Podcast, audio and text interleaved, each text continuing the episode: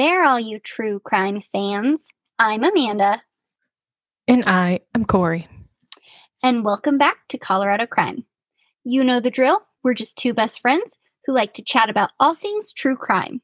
And holy cow, guys, we have missed you, friends. Thank you guys so much for your understanding. I have kiddos who are home for summer and we were like super busy and it just got crazy, but it was a nice break. But it also reignited my excitement. And I had the chance to work on something really, really special to me.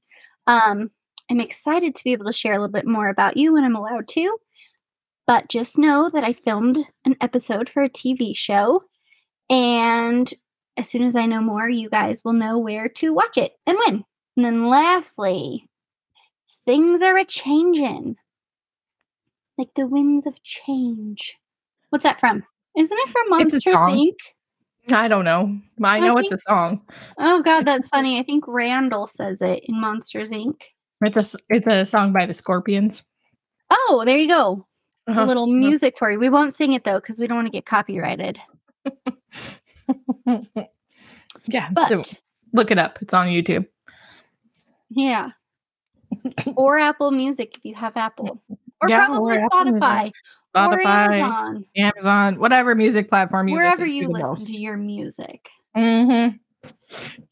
Well, guys, we are not going to be doing crime updates anymore.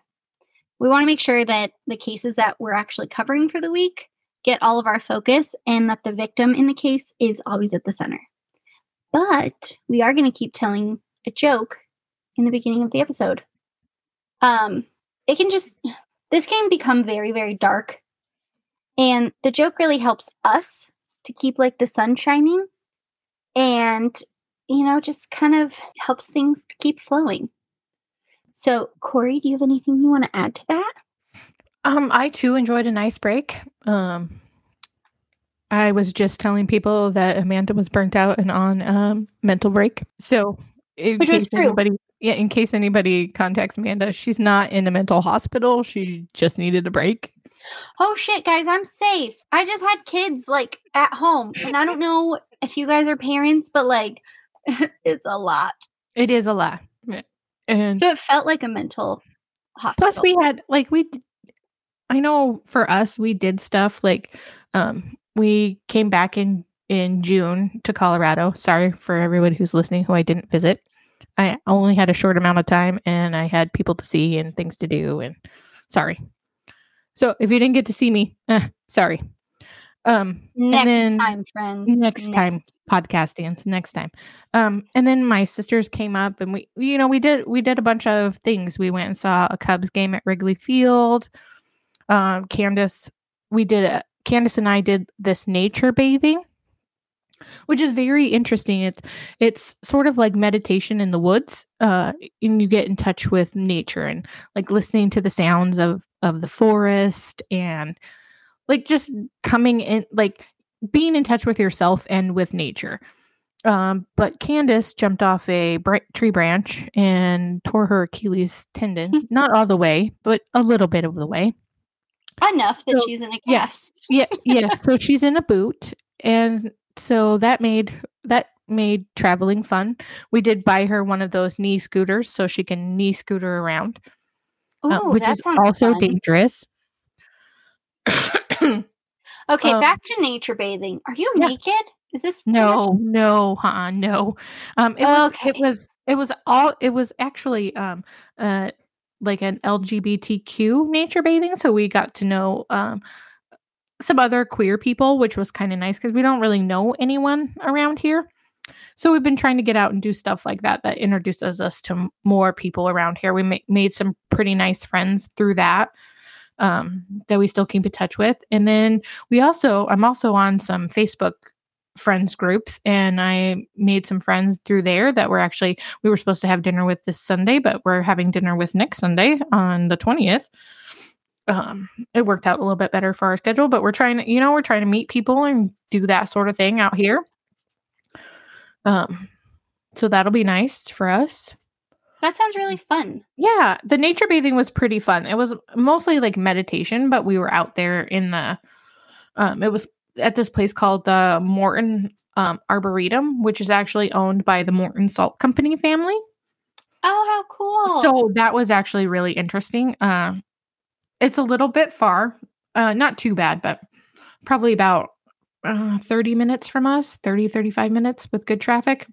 Because everything here um, says, hey, this is only six miles away, but it'll take you half an hour to get there because the traffic is always terrible. So, w- like 40 minutes away is pretty, you're like, ooh, that's fast. You don't go by the mileage, you always go by the time. Um, oh, that's funny. yeah, yeah. so it's this cool place. It's sort of, um, it has like different, um, it has like a fairy garden and some different things you can go through and, um, walks and it's pretty, it's pretty neat. It's got some trails through it. It's a cool place. well, you so go, friends. okay. If you're in Chicago, go nature Mhm. bathe. Yeah, nature bathe. There's a lot of there's a lot more naturey stuff out here than I was expecting. That's really cool. I'm so proud of you for like making Yeah. friends. I know. I mean, they're all going to suck in comparison to me. Uh, right, know. right. Yes, that's true. that's true. They all they really don't cool. they don't stack up. But they're they're super nice and it was kind of nice. Um the LGBT community is way bigger out here, so that's a little um I, it's daunting and cool at the same time. Yeah. It's nice to meet people the same level as you. And so that's that part's pretty cool. I like no, that. I think that's really cool. Yeah, yeah. Um, also, I'm I'm going to uh, work on getting back on the social media. Um, sometimes it's just a little exhausting uh, to try and think of f- funny things. I can't. I, I I can't be funny all the time, people. That's I just fair. can't do it. So um, I'm gonna work on doing that. I'm I'm no, no longer saying try because try means you usually don't do it. So I don't say that anymore. Get it, um, girl. You're going to yeah. do it. yeah i'm gonna i'm gonna do it um, but it's not gonna be every day that's too much it's too much for you guys it's too much for us Corey says us very loosely. Yes. Guys, I do nothing with social media because in real life, I'm 84 years old and I don't know how to do any of it. Is there something beeping? yeah it's somebody's car alarm I was like, um, is something buzzing They on my turned it phone? off. I don't know whose car alarm sorry about that guys out, Thanks, friends. this is in my it's in my office i didn't realize it's so loud it's probably the neighbor next door Oh no. Their car just got broken into and stolen, and we're like, gosh, that's real rude. i'm trying to do something right We're now working here. jerks Uh, yeah so I got a Peloton while everybody Oh, was yeah on break. Yes. So, Kimbra, if you're listening, thank you because I am loving it. I ride every day. It's my favorite. It's kind of a problem, but like the best problem to have. So, thank you, Kimbra. I hope you enjoy this episode because I love my Peloton. You want to jump into jokes? Yeah, I got some jokes. So everybody needs to laugh really loud. Um, where do polar bears keep their money? Ooh, where? In snowbanks. All right.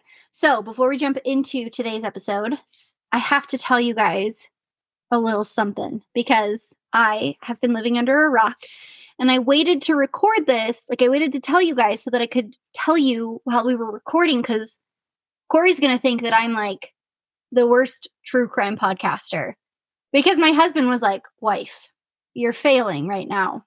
But I am completely immersed in DB Cooper. Do you know who DB Cooper is? Mm, I'm embarrassed to say no.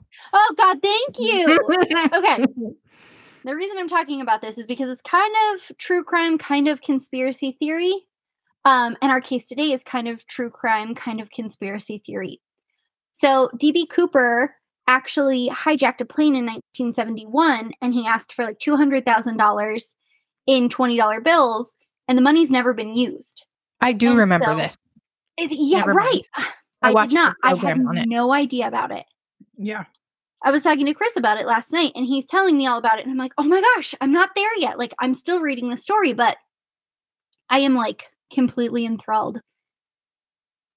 And I think we should cover a few more conspiracy theory slash true crime cases because, like, this one really got me. I really liked it. So, if you guys have not heard about DB Cooper, I think we should cover it. Or you guys, there's like, there are so many programs on this.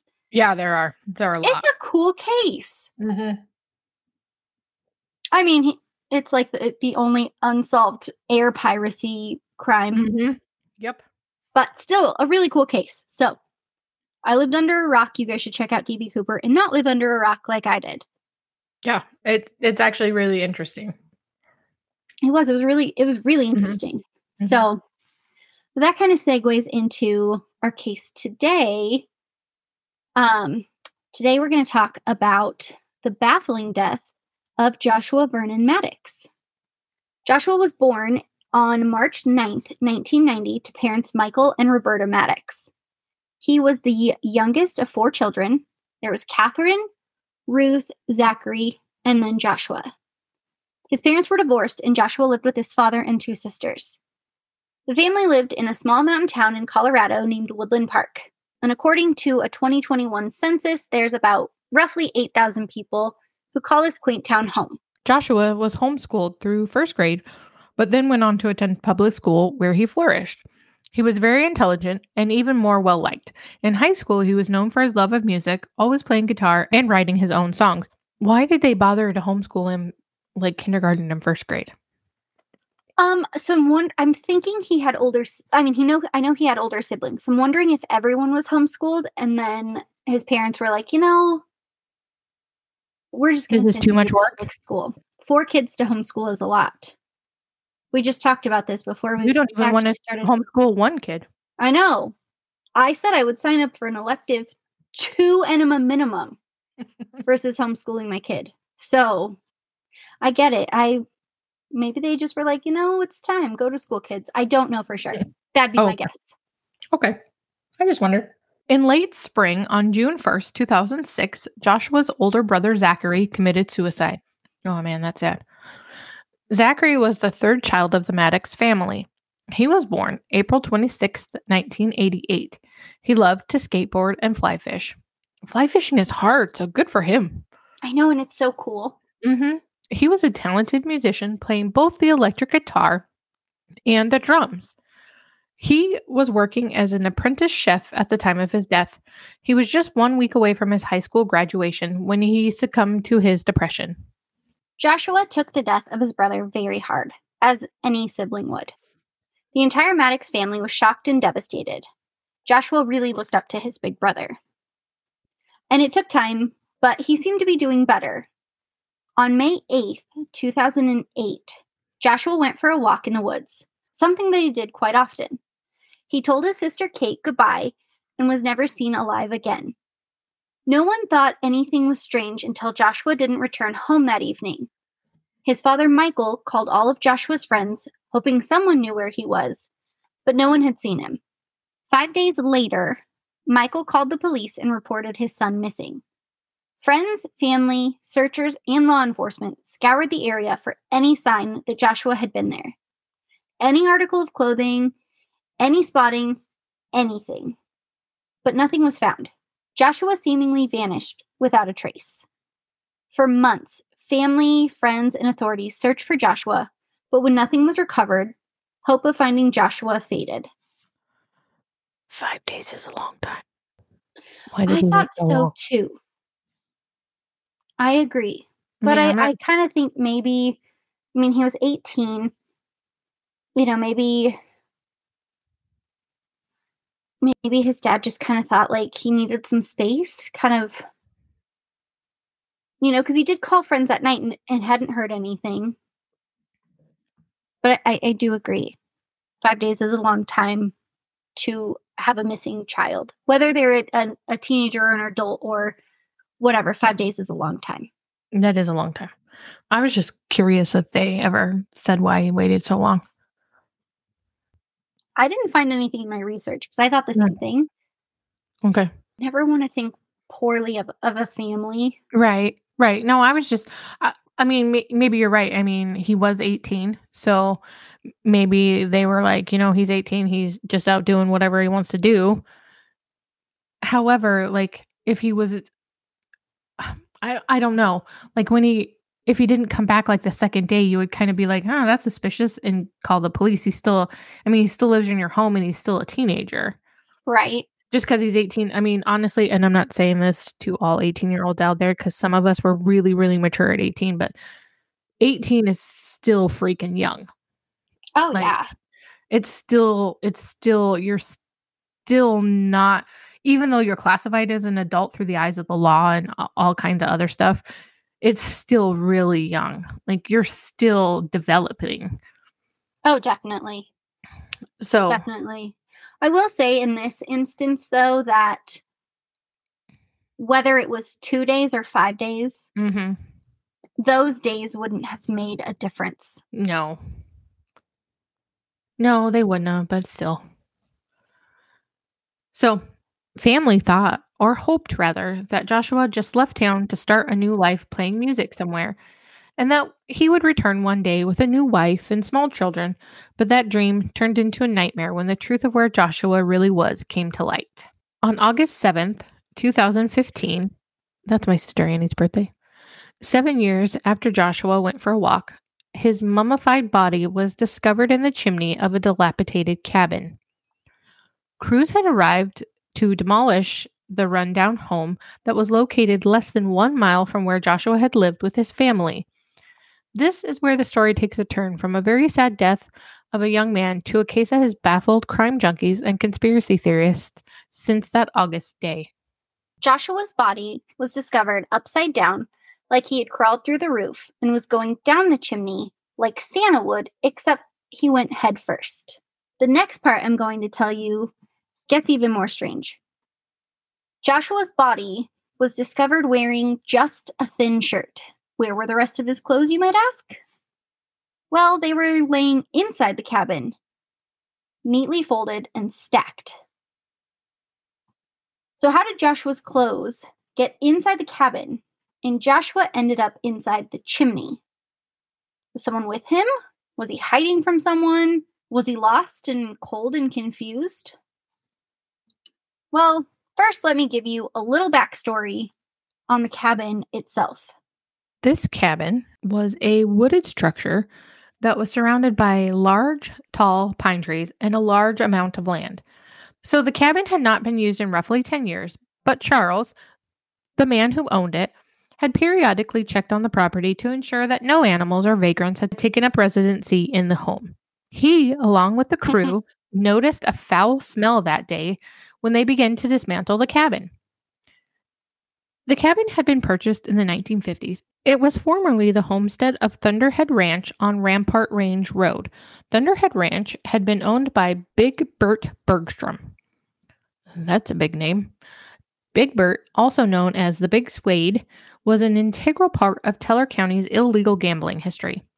He owned several casinos in the area, but gambling was illegal at the time. He was a heavy hitter in the illegal gambling scene during the 30s and 40s. He even dabbled in pimping when he began to provide sex workers at Thunderhead Ranch. Well, he was a big spender. Thunderhead Ranch was like Teller County's bunny ranch. Mm-hmm. Legend has it Bert offered the Thunderhead to his defense attorney, Martin Murphy, in exchange for getting the charges dropped against him. The Murphy family ran the Thunderhead Inn until 1954. So Bert wasn't just known for his crimes, though. He was actually better known for his love of elk hunting, but mostly for his generosity. It's believed that local law enforcement turned a blind eye to all of Bert's illegal dealings, due in part to his generosity. Bert helped to finance the building for the Woodland Park Community Church, as well as purchase a building for the VFW when they ran into some financial difficulties. He helped to start the Ute Pass Stampede by donating the land for the rodeo grounds in Woodland Park. Bert was also an avid elk hunter, and he'd set up his tent in the same place every year. People would come from all over to enjoy the copious amounts of food and liquor that he would share. When Bert passed away on March 12, 1986, more than 500 people came to pay their respects. Long story short, this location had a seedy background long before it made the news in 2015. Now, we're going to talk about the condition and state the body was discovered in. If you don't want to hear this, please skip ahead about 20 seconds or maybe a little longer, depending on how long I talk. When Joshua's body was located, he was found inside the chimney. But his knees were above his head. One hand was raised to his face. His fleshless legs had been detached from his body, and he was only wearing a sweater. There was a large bar across the fireplace entrance, as if it was there to block the body inside. There were no drugs found in Joshua's system and no trauma to the hard tissue. He suffered no broken bones, no knife marks, no bullet wounds. It was determined that Joshua's cause of death was likely hypothermia, as the temperature around the time of his disappearance had dropped to the high 20s in the evenings. Family and friends, and even the homeowner, questioned the coroner's ruling as the chimney had only been constructed 20 years prior. A heavy wire mesh had been installed at the top of the chimney to keep the animals out. Had Joshua removed the mesh, it would have been found somewhere outside the chimney. Had it rusted through, there would be evidence of that inside the home. The mesh was never accounted for. Chuck Murphy called police immediately after discovering the body. Dental records later confirmed it was the body of missing Joshua Vernon Maddux. The family was, understandably so, in complete shock. This was not the ending they had hoped for. Family and friends had done extensive searches of the area, but had somehow overlooked the cabin that was just two blocks from their family home. Three days after his initial conclusion, the coroner reopened the case after receiving pressure from Charles Murphy, the homeowner. A large wooden breakfast bar had been torn from a wall in the kitchen and dragged over to block the chimney from the inside. As far as Charles knew, the bar was still intact when he had last visited the cabin. We didn't go into this too deep earlier, but Joshua was found in the fetal position, legs above his head and disjointed from his torso. In order to accomplish this, Joshua would have had to crawl in headfirst or it would have taken two people to shove Joshua's body into the chimney in such a fashion. Lastly, Joshua's clothing. He was found wearing just a thermal shirt. His other clothes? Well, they were folded, stacked neatly inside the cabin. Inside. That would mean that he went outside onto the roof with no pants, no underwear, no socks, and no shoes. Just a shirt. And, like, yes, the cabin was in a secluded area, but it was also really run down then. And I just can't imagine that anybody in their right mind would climb onto a rickety roof with no undies on. Police had talked with several suspects in the case, but no arrests have ever been made. Joshua's death remains undetermined. So, crime fans, what do you think happened to Joshua Maddux? I personally think it was a murder. I just think there's like too many things that don't add up. And the clothing thing really bothers me. No one goes into a chimney head first, and especially not one who wasn't wearing pants. I mean, he's a boy. Boys kind of have dangly parts. Mm. I wouldn't mm-hmm. want that getting caught on metal or rocks or anything. And he only lived two blocks away. So if he had, you know, broken in and he had locked his clothes inside, then why wouldn't he have just gone home? I don't know. What do you think, Corey? Well, the mesh missing from the top of the chimney is suspicious, like totally missing. Like it was up there and now it's not and it's gone forever. And then a breakfast bar pulled out to block the entrance. I think somebody killed him. Who? Uh, I, I don't know there you know it's a small town there was it's a touristy town people come in and out you just don't know it could have been his friends it could have been anyone hopefully someone feels guilty enough that they'll eventually turn themselves in but it, that doesn't seem very likely There However, is one suspect that was mm-hmm. mentioned um, online that i didn't that we didn't talk about mm-hmm. um, because i don't want that kind of drama Backlash. but mm-hmm. um I mean, he's been in and out of mental hospitals and he he admitted to leaving a woman in a barrel in Taos. Mm. And he had he was also I believe tried for stabbing a man. Oh gosh. So, I mean, it, he's not a good guy and he has claimed that he was part of this but no charges have ever been brought and he's as far as I know, he's still out there in the world. Oh, geez. So maybe one day he, This- if it was him, he'll grow a conscience and Probably not. no, but maybe. This case reminds me of a case I watched on TV last night. Um, Carly Geis. She was 16 when she went missing in 2018. Same same thing. Um, she had gone to a party with her friends, um, smoked some weed that possibly was laced with something they don't know because they don't know the people who gave it to her have never fessed up where they got it from and, and given any samples. But she was acting paranoid and crazy, and her m- mom like went to lay down with her and she kind of dozed off and fell asleep. And when she woke up like an hour later carly was missing and she has not been seen from since. They've never found her body nothing.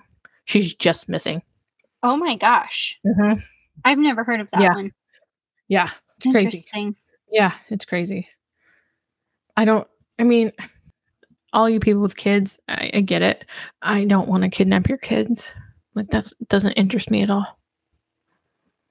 Well, that's good. I'm glad you Yeah, aren't taking up kidnapping. yeah i don't want to kidnap i don't i don't I- i like small kids but I, I don't i don't need them in my life forever like at my house and stuff like to live here no thank Right. i'm good and i wouldn't want to murder a kid either like you know you're always like i'm gonna kill you and stuff like that i would never that's never crossed my mind i would i don't want to kill anyone either No. I will say I do routinely threaten to leave my kids at a fire station. oh well i mean you can do that up to a certain age don't i oh, guess I mean, I don't think know. it's two. Oh Like they're a little bit over that threshold. But put a little note on them whatever right? Please return in 24 hours.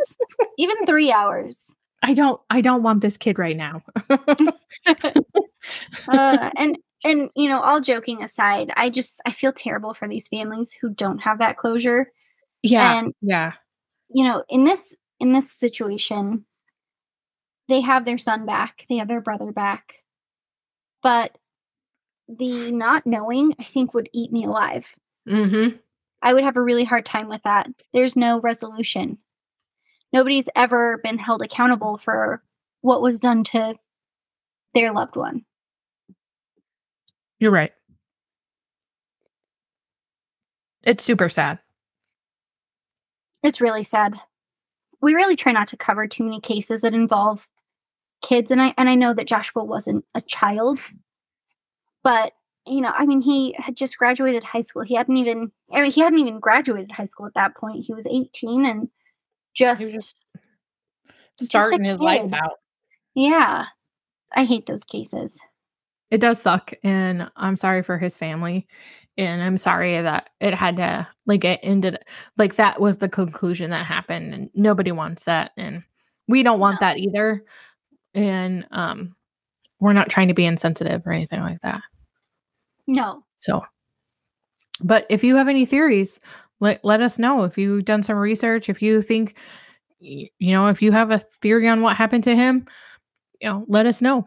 Leave a comment, DM us, Email Instagram, us. Facebook, out. email. I'd love to know what you guys think Mhm. happened. Yep. All right, crime So- fans. Well, until next time. Thank you guys so much for joining us today. I'm so happy to be back. Mhm. If you haven't already, please subscribe so you can be notified every time we upload. If you enjoy listening to us every week, please leave us a review on Apple Podcasts or wherever you listen to your podcasts. New episodes are released every Friday at 10:30 a.m. Mountain Standard Time. Please follow us on Instagram at Colorado Crime Pod or on Facebook at Colorado Crime Podcast for information on next week's episode, as well as other true crime happenings. We hope you have a beautiful day wherever you are. And as always, stay safe. Until next time, podcasting, have the weekend you deserve.